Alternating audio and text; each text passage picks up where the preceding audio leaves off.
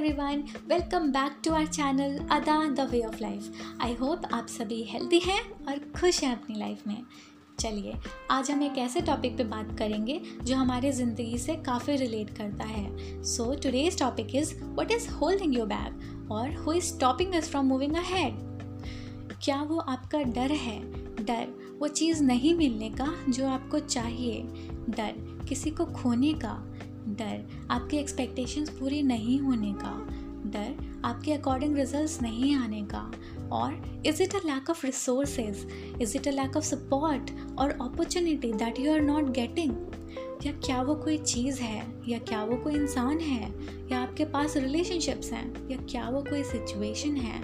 It can be anything we need to find out what is that problem or what is that one thing which grabbed you or holding you and not letting you go forward in your life.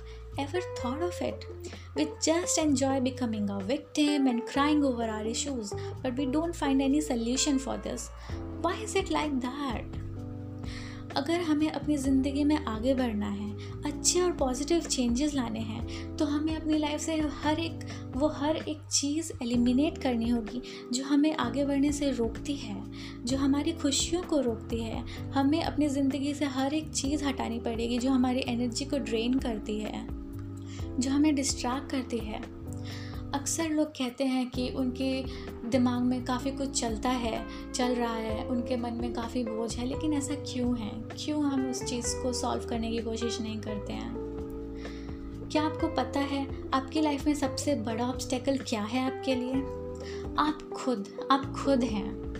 Remember that you are the only one who has the power to either move forward और hold yourself back then what should we do for it तो सबसे पहले examine your thoughts खुद को जानिए कि कौन कौन सी वो चीज़ें हैं जो आपको रोक रही हैं, जो आपको परेशान कर रही हैं and try to resolve them जहाँ से उनका सोर्स है, उसी को हटाने की कोशिश करिए, ताकि वो आपको इन फ्यूचर डिस्टर्ब ना करे और इन प्रेजेंट डिस्टर्ब ना करे।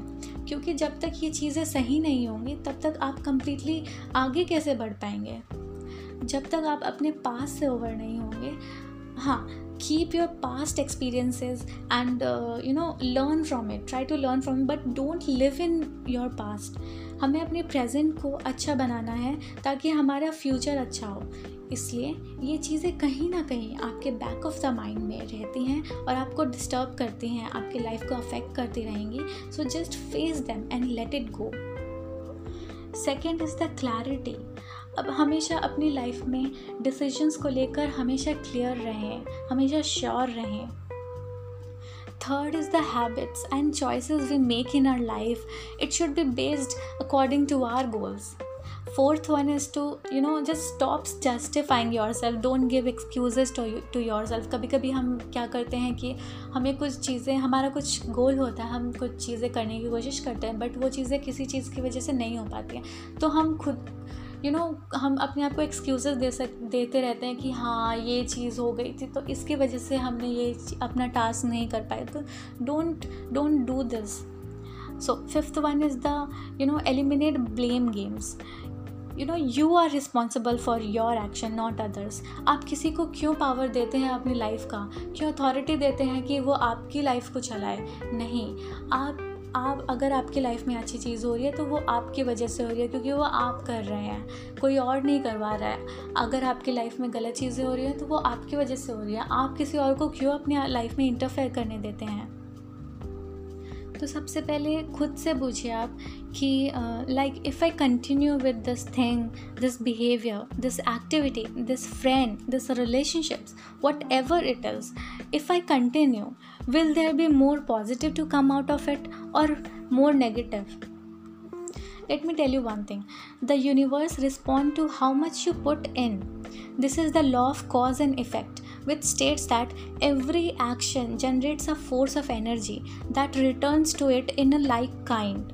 What you put in is what you will give out of it out of any situation. Make sure you are contributing positively so don't let yourself tied up with the imaginary ropes in our mind of doubts, fear, hesitation, anything. इसलिए हर वो चीज़ें छोड़ दो जो आपको आपकी खुशियों से और दूर लेके जा रही हैं। लेकिन हर वो चीज़ें अपना लो जो आपको आपकी खुशियों के और पास ला रही हैं। So this is the rule and this should be the Ada and this should be the way of life thank you Keep rising, keep shining.